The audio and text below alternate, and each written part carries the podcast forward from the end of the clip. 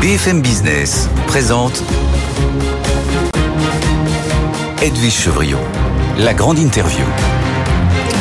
Bonsoir à tous, bienvenue dans la grande interview. D'abord, première Permettez-moi de vous présenter tous mes voeux pour cette nouvelle année 2024 qui s'annonce sportive évidemment à tout point de vue. on le voit encore à l'instant avec euh, l'annonce de la démission de la première ministre d'Elisabeth Borne en attendant la nomination euh, du prochain ou de la prochaine première ministre. On va essayer de comprendre un peu les enjeux pour la France, mais aussi les enjeux euh, pour le monde. Et quelle perspective économique pour 2024 avec les deux meilleurs économistes? Forcément, Nicolas Bouzou, économiste directeur de la CRS. Bonsoir Nicolas. Bonsoir. Merci d'être avec nous nous et Ludovic Subran, chef économique d'Alliance. Merci d'être avec nous parce qu'on sait que vous n'êtes pas très, très, très souvent à Paris. Euh, démission à l'instant. Elle vient de dire dans sa lettre de démission, Elisabeth Borne, qu'il faut poursuivre les réformes. Euh, qu'est-ce que ça vous inspire? Est-ce qu'il y a un changement de gouvernement? J'ai envie de dire, mais pour quoi faire? Quel cap, Nicolas Bouzou? Ah, de toute façon, mon analyse, c'est que du point de vue économique, il n'y a pas grand-chose qui va changer, parce que la, la politique économique, elle était quand même très largement dans ses grandes orientations définies à l'Élysée. On sait très bien que le président de la République a des idées sur l'économie. C'est peut-être pas le cas sur tous les sujets, mais en tout cas, il y a une vraie ligne directrice sur l'économie qui est grosso modo, je schématise, mais une politique de l'offre, donc plutôt pro-business, pro-entreprise, pro-attractivité, pro-industrie. Oui, mais déjà un peu remise en cause juste avant, il y a quelques coups de canif hein, quand même. Oui, quelques coups de canif, mais enfin quand même, grosso modo, c'est ça. Euh, Bruno Le Maire était parfaitement sur cette ligne, et je ne pense pas que cette ligne va être euh, infléchie. Et j'ajouterais de toute façon que, de mon point de vue, alors je suis désolé de le dire sur cette antenne qui est, qui est très écho, mais je pense que les principaux défis qui se présentent à la France aujourd'hui ne sont pas des défis d'ordre économique. En Des, des, défis plutôt géopolitiques. On y reviendra. Ludovic, Ludovic Subran. Euh, j'avoue que je, je vois pas vraiment ce que ça va changer. Peut-être deux choses. Il y a les élections européennes. C'est une année très chargée électoralement 2024, euh, puisqu'il y a 60% du PIB mondial qui va aux urnes. Et donc, de changer un Premier ministre maintenant, on sait que c'est les enjeux domestiques, mais ça veut peut-être dire que le président veut se délester des enjeux domestiques pour se focaliser sur les enjeux internationaux. On sait qu'il veut porter une voix très forte sur ces élections européennes parce qu'elles sont un peu en danger. Hein, dans l'ensemble des partis, des pays européens, on a les partis d'extrême droite, euh, souvent, qui sont euh, numéro un numéro 2 des partis. Et le deuxième sujet, et on le voit quand même, c'est ce sujet de la redistribution. Euh, les news pendant la période, euh, la 13 des confiseurs, c'était la revalorisation des retraites. Euh, les 5 et quelques pourcents qui coûtent 14 milliards. Et on se dit, bah, on est dans un pays quand même où il y a une très mauvaise inégalité intergénérationnelle. Donc peut-être que choisir un Premier ministre très très jeune pourrait être euh, un signal donné aussi euh, en termes d'élan vers la jeunesse et peut-être un peu plus vers le capital humain. Ah oui, alors vous voulez dire que si, si jamais c'est Gabriel pas, Attal, on incarne, on incarne. il incarne la jeunesse alors qu'on a donné beaucoup trop aux, aux retraités puisque c'est donc un cadeau de 14 milliards, une revalorisation hein, de 5,1%. Bah, c'est surtout que, en fait, on a vu que c'était à peu près ce qu'on avait gagné en rallongeant la durée de cotisation de deux ans. En fait, en une revalorisation des pensions. Alors, bien sûr, il y a des gens qui sont dans une pauvreté, euh, une précarité de vieillesse, mais en, une revalorisation, on efface tout ce qu'on a gagné en termes de dépenses publiques en allogeant la durée de cotisation. Le, une question comme ça, en plus, il présentait ses voeux ce matin, justement, aux forces vives de la mm. nation, Bruno Le Maire. Et si Bruno Le Maire démissionnait, ou en tous les cas n'était plus ministre de mm. l'économie, qu'est-ce que ça changerait? On s'en souvient que pour Moody's, enfin dans le maintien des notes de la France avant les vacances de la part des agences de notation, la stabilité politique était un enjeu très important. Est-ce que ça changerait quelque chose ou pas? En tout cas, moi je souhaiterais qu'il reste ministre de l'économie parce que je pense. Non, mais c'est une façon de répondre à votre question. C'est que je pense qu'il était un très bon ministre de de l'économie. Je pense qu'il a très bien mené justement la feuille de route du président de la République. Il sait diriger un très grand ministère, ce qui est pas le cas de... parce que il y a avoir les bonnes idées, mais il y a aussi savoir les faire appliquer, savoir les faire appliquer. Et il dirige très bien euh, Bercy euh, concrètement. Je trouve qu'il est, il a une très bonne ligne, très très pédagogique.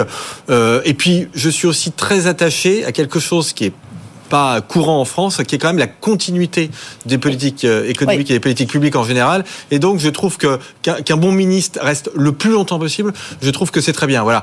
Après, s'il y a un changement, ce sera un changement qui de toute façon sera assez marginal, puisque je l'ai dit, de toute façon, on est dans un système où la ligne directrice de la politique économique, elle est définie par le président de la République. Cela dit, Ludovic, difficile pour Bruno Le Maire, euh, que vous connaissez bien, de rester si jamais c'est Gabriel Attal qui devient Premier ministre. Gabriel Attal qui était son sous-ministre, entre guillemets, ministre du budget. Oui, mais on a vu déjà des ministres, des premiers ministres revenir comme ministre des Affaires étrangères. Je, je pense pas que ce soit, je pense pas que Bruno Le Maire soit particulièrement, euh, euh serait particulièrement affecté est-ce qu'il y a un risque, vu d'Allemagne? Est-ce qu'il y a un risque Non, le risque, le risque euh, aujourd'hui, c'est que Bruno Le Maire ou Christian Lindner, son homologue allemand, sont les deux ministres qui étaient les plus orthodoxes en termes de politique budgétaire et se retrouvent à avaler le plus de couleuvres en termes de dépenses publiques. Donc c'est vrai que, euh, ce que ce qui fait que Bruno Le Maire est un très bon ministre des Finances, c'est aussi qu'il a, il accepte cet art de la synthèse et du en même temps. Mm. C'est-à-dire qu'il a fait une politique de l'offre, il a baissé les impôts de production, il fait beaucoup de choses, tout en acceptant qu'on ait dépensé encore cette année près de 5% du PIB en déficit et que l'année prochaine, on, résorbe de très peu les déficits euh, publics français. Et ça, ça fait partie vraiment de la politique très rooseveltienne du président Macron. Et donc, il faut quand même un ministre qui puisse porter ça. Et je rajouterais, moi, j'étais au vœu ce matin du, du, ministre. Je trouve qu'il a une façon de raconter ce récit économique autour de l'État-puissance, de la politique des chaînes de valeur, la réindustrialisation verte, tous les sujets d'attractivité financière qui là, on voit son côté diplomate en fait. Et donc, dans un moment très fort euh, où on cherche un continent de puissance en Europe, il joue aussi ce rôle de Sherpa euh, pour euh, l'intégrité, la stabilité financière, économique. Et donc, il est plutôt très bon sur ces enjeux-là aussi, dans un moment où on sait, on n'est pas forcément dans les meilleurs auspices. Hein, lui, il sait faire un récit. C'est ce qui manque en l'occurrence pour l'instant au président Macron pour son deuxième quinquennat. Oui, oui. Juste un, tout petit mot politique. Oui, mais je, pense que le fait que il ait été le, le patron de Gabriel Attal si Gabriel Attal est nommé Premier ministre est, pas un problème. On a vu, enfin Bruno Le Maire avait un poids, une surface, un poids, une surface politique tellement importante qu'en réalité, il peut diriger son ministère avec entre guillemets un peu n'importe quel Premier ministre. Ouais. Le, alors perspective 2024. Bah, c'est une année. Euh, d'alliance. Comment bah, vous la voyez Pour nous, c'est une année. Euh, pardon, c'était juste pour rappeler 2023, marqué par la, la folie, j'ai envie de dire, des, des taux d'intérêt. Ouais, ouais c'est 2023, c'est un choc de 4 points de pourcentage de taux euh, dans l'économie, qui d'ailleurs s'est pas encore vu totalement sur le coût du crédit aux ménages, aux entreprises. On voit les, les frémissements malheureux un peu sur le secteur de la construction. On voit encore la difficulté pour les entreprises de devoir se refinancer sur 2024 avec des taux beaucoup plus élevés que lorsqu'ils ont pris leur prêt il y a encore euh, quelques années, hein, 3-4 ans. Euh, je crois que 2024, c'est une année de normalisation. En gros, les taux vont rester là où ils sont, voire baisser légèrement. Ça, c'est plutôt bon. Euh, c'est une année où on va quand même être dans une fenêtre de tir. Enfin, le risque de 2024, notamment pour l'Europe, hein, c'est de ne pas avoir l'atterrissage en douceur comme l'a eu les États-Unis. C'est-à-dire que les États-Unis, ils ont quand même géré une hausse de taux majeure, leur baisse de l'inflation, ils ont encore de la croissance et ils ont peut-être Trump qui revient dans neuf mois. Et donc, c'est plutôt pas mal en termes d'équation économique. Nous, on a moins ça. On a l'Allemagne en récession, on a la Pologne, ça ressemble à une récession. On a la France où les indicateurs, notamment sur les ménages, l'essoufflement des ménages se voient. Donc, en fait, 2024, c'est l'année, pas de tous les dangers, mais enfin, c'est une année de décélération économique. Et la bonne nouvelle, c'est que l'inflation décélère aussi, enfin, les prix décélèrent aussi. Et donc, on a plutôt une idée de ça normalise sur les faillites, 55 000 faillites, sur l'emploi, peut-être un peu plus de chômage, mais ça tient pour l'instant. Et ça, c'est plutôt une très bonne nouvelle. D'accord. Je ne sais pas si vous avez vu euh, Nicolas Bouzou, c'était la une de euh, The Economist, c'était 2024, l'année poudrière, avec un point d'interrogation, il faut quand même euh, le, souligner. Vous, comment est-ce que vous voyez quels sont les enjeux, les perspectives 2024 bah, Je trouve que le titre de The Economist est bon, parce qu'en fait... moi, poudrière, moi j'ai trouvé ça fort. Non, parce que mon analyse, moi, c'est que, le, au fond, l'économie a un peu changé de nature. C'est-à-dire que, je schématise, hein, pardonnez-moi, mais on est passé d'une situation où l'économie était un peu le moteur de l'histoire, où l'économie dominait un peu tous les autres aspects, notamment la géopolitique, etc., à une situation où en fait ce sont les, les, chocs externes, géopolitique, réchauffement climatique, problèmes de sécurité, etc., qui ont une influence sur l'économie, qui est presque devenue une variable d'ajustement. C'est-à-dire que les prix et donc les taux d'intérêt, les finances publiques bah, sont très largement déterminés par ce qui se passe du point de vue euh, géopolitique. Et là, il y a énormément de choses euh, cette année. Et, et, mais vous voyez les stabilités de la croissance, vous voyez non, mais je, une normalisation des taux d'intérêt comme le dit Ludovic. Qu'est-ce que vous... Non, mais Ludovic a très bien décrit les choses. C'est-à-dire qu'en Europe, il y a grosso modo un ralentissement, mais ça tient en France, pour l'instant, il n'y a pas de récession. Ça tient. Donc très bien. Mais, à coup de dépenses publiques quand même. Faut quand même avec, avec un coût, un coût en termes de dépenses publiques qui est important. Mais regardez, si Donald Trump est élu par exemple, pour l'instant, la seule mesure dans le domaine économique hein, qu'a annoncé Donald Trump, c'est une taxe sur les importations de 10%, sur toutes les importations. Ça, alors en fait, ce serait il avait déjà fait plutôt pour 2025 hein. que pour 2024. Mais là, vous avez quand même un enjeu, un choc absolument majeur pour toutes les économies développées. Est-ce que ça va arriver ou pas Grosso modo, une chance sur deux. Vous voyez la difficulté, mais il faut s'y préparer. Voyez il faut se préparer. Il faut que l'Union européenne réfléchisse déjà à la façon dont elle réagirait à une hausse de 10% sur les importations. Euh, est-ce qu'on fait de la rétorsion Ce qui, à mon avis, n'est pas la bonne réponse? Est-ce qu'on se dit, mais ça demande un énorme courage et beaucoup de pédagogie, on laisse, nous on reste comme ça, mais on réagit pas parce qu'on sait que c'est pas. Vous voyez, donc c'est quand même des enjeux qui sont très importants. Mais la, la capacité là de, de réaction, d'adaptation est plus importante que la capacité de, de, prévision et de projection. Oui, donc en fait, vous n'êtes pas chef économiste, vous devenez euh,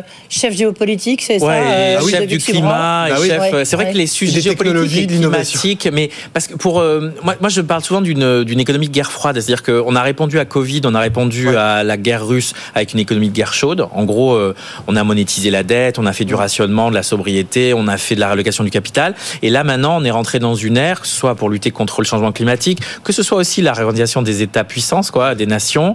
Euh, on a plus d'interventionnisme et de protectionnisme, plus de politique industrielle, de dirigisme, de et à la fin aussi beaucoup plus de légalisme. Et en fait, c'est ça qui est intéressant, c'est-à-dire que économiquement, on peut faire des prévisions à 0,1, 0, moins 0,1, 0,2, mais en fait, c'est plutôt plus 10, moins 20. Et je pense que les entreprises n'ont pas encore totalement adapté leur façon de réfléchir. Dire plus 10, moins 20 bah, C'est que, en fait, euh, ah les mécanismes de prix, bah, vous pouvez du jour au lendemain devenir persona non grata dans un pays mm. parce que euh, bah, là, vous avez par exemple des élections au Mexique. On voit bien que si AMLO reste au Mexique, le président, bah, il a décidé par exemple d'arrêter la construction de l'aéroport qui avait été prévu depuis des années pour en construire un autre qui est géré par les militaires.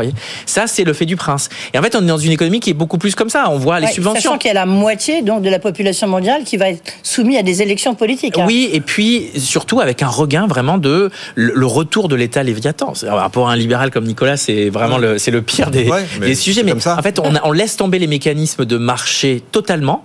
Moi, dans certains cas, je me dis, il y a des failles de marché, la lutte contre le climat, je vois encore l'effet que peut avoir la dépense publique, etc. Mais là, on est prêt, tout devient force majeure, tout devient raison d'État et tout devient interventionnisme. La, vidéo qui a le plus circulé, encore une fois, pendant les vacances, c'est la vidéo de Christophe Béchu qui nous expliquait les subventions sur euh, les ah différents. Oui, mais voyez, enfin, c'est, on marche sur la tête, c'est quand même. Euh, là, on est en France. Euh, oui, mais c'est pareil partout. Et c'est ça qui est. C'est maintenant, tout le monde se franchouillardise violemment. Ben, ah, en Allemagne, la montée de l'AFD, du parti extrême droite, c'est le moment où ils disent vous allez devoir utiliser des pompes à chaleur.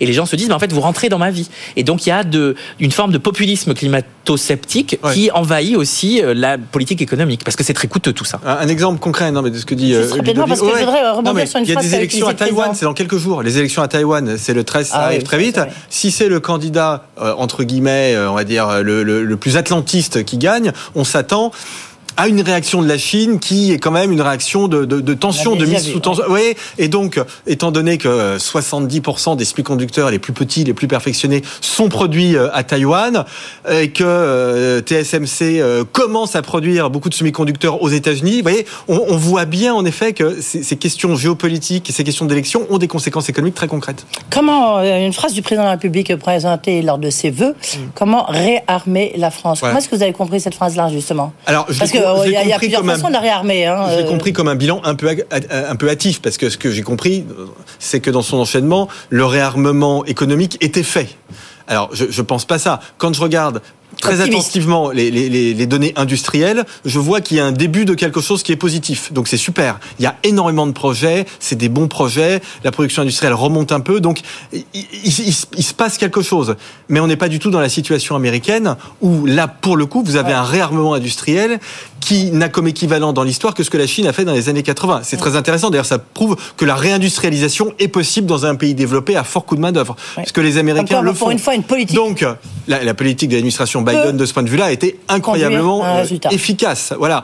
Donc en France, il y a bien un début de quelque chose avec des outils de politique économique dont on parle trop peu d'ailleurs, mais euh, le, le, le, crédit, le, le crédit impôt industrie verte qui est une copie de ce que font les Américains, de l'IRA américain. je pense que c'est un outil absolument formidable. Donc il y a vraiment des éléments très positifs, mais le, on a commencé à se réarmer. Hein. On peut pas en parler comme étant une tâche faite. Et surtout, c'est pas gagné au niveau européen. Les élections européennes, ah, elles vont se jouer aussi sur le fait que les Français elles sont, un peu seuls. Hein, ces élections Moi, je pense qu'elles sont importantes parce que, encore une fois, on a euh, les Français, peut-être les Italiens, qui veulent jouer un peu euh, la gamme des Américains plus de déficit, plus de protectionnisme, plus de nation-puissance, plus de contenu local, des choses comme ça.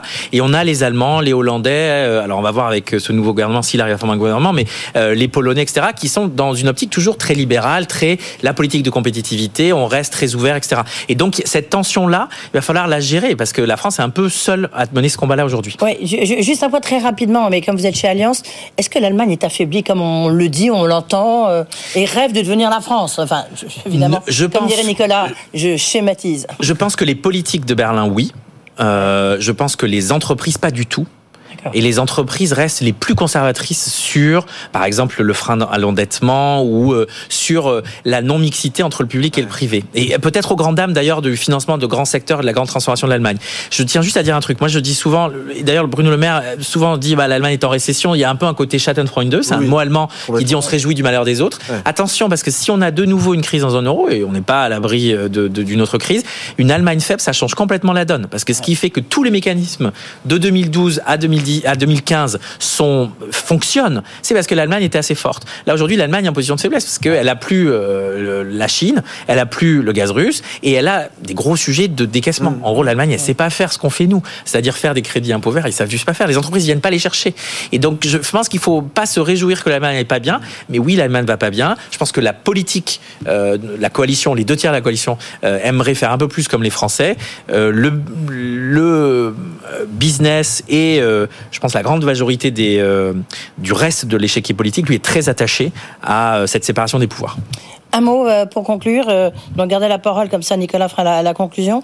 Euh, Ludovic Subran, on a vu l'euphorie, l'optimisme des marchés en 2023. Euh, c'est reparti encore aujourd'hui. Est-ce qu'ils vont rester euh, optimistes jusqu'au bout et malgré tout? Alors 2023, il y a un gros rattrapage de 2022. 2022, c'est une année catastrophique. Hein. C'est une année qui arrive tous les 30 ans sur les marchés, moins 10% sur les actions, moins 15% sur les obligations. 2023, les marchés, les marchés actions sont allés très bien, parce que les marchés obligataires sont allés très mal. Les prix des obligations d'État ont chuté dramatiquement. Donc là, 2024, nous, on est plutôt sur une croissance des marchés qui continue, plutôt autour de 6-7%. Donc on n'a pas les 18% qu'on a eu sur 2022. Donc c'est euh, c'est aussi une, 2023, pardon, c'est plutôt une normalisation.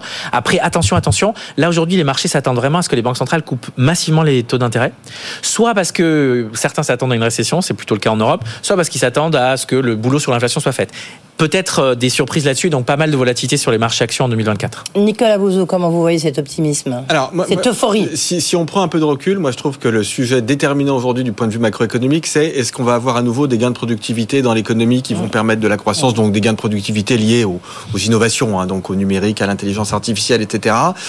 Bon, ça fait longtemps qu'on théorise sur le fait qu'il y a de l'intelligence artificielle, mais ça fait pas de, de productivité. En fait, aux États-Unis, on voit une montée de la productivité, ça y est.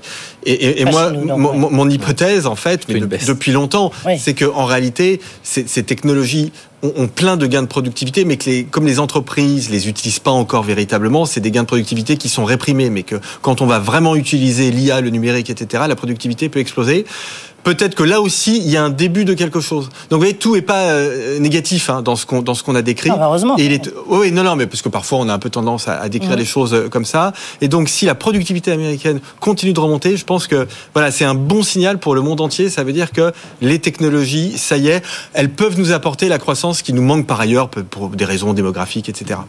Merci beaucoup messieurs. On aurait pu vous garder toute l'heure, mais comme ça vous reviendrez à nous voir. Merci, euh, Ludovic d'avoir été avec nous, Ludovic Subran, chef économiste d'Alliance.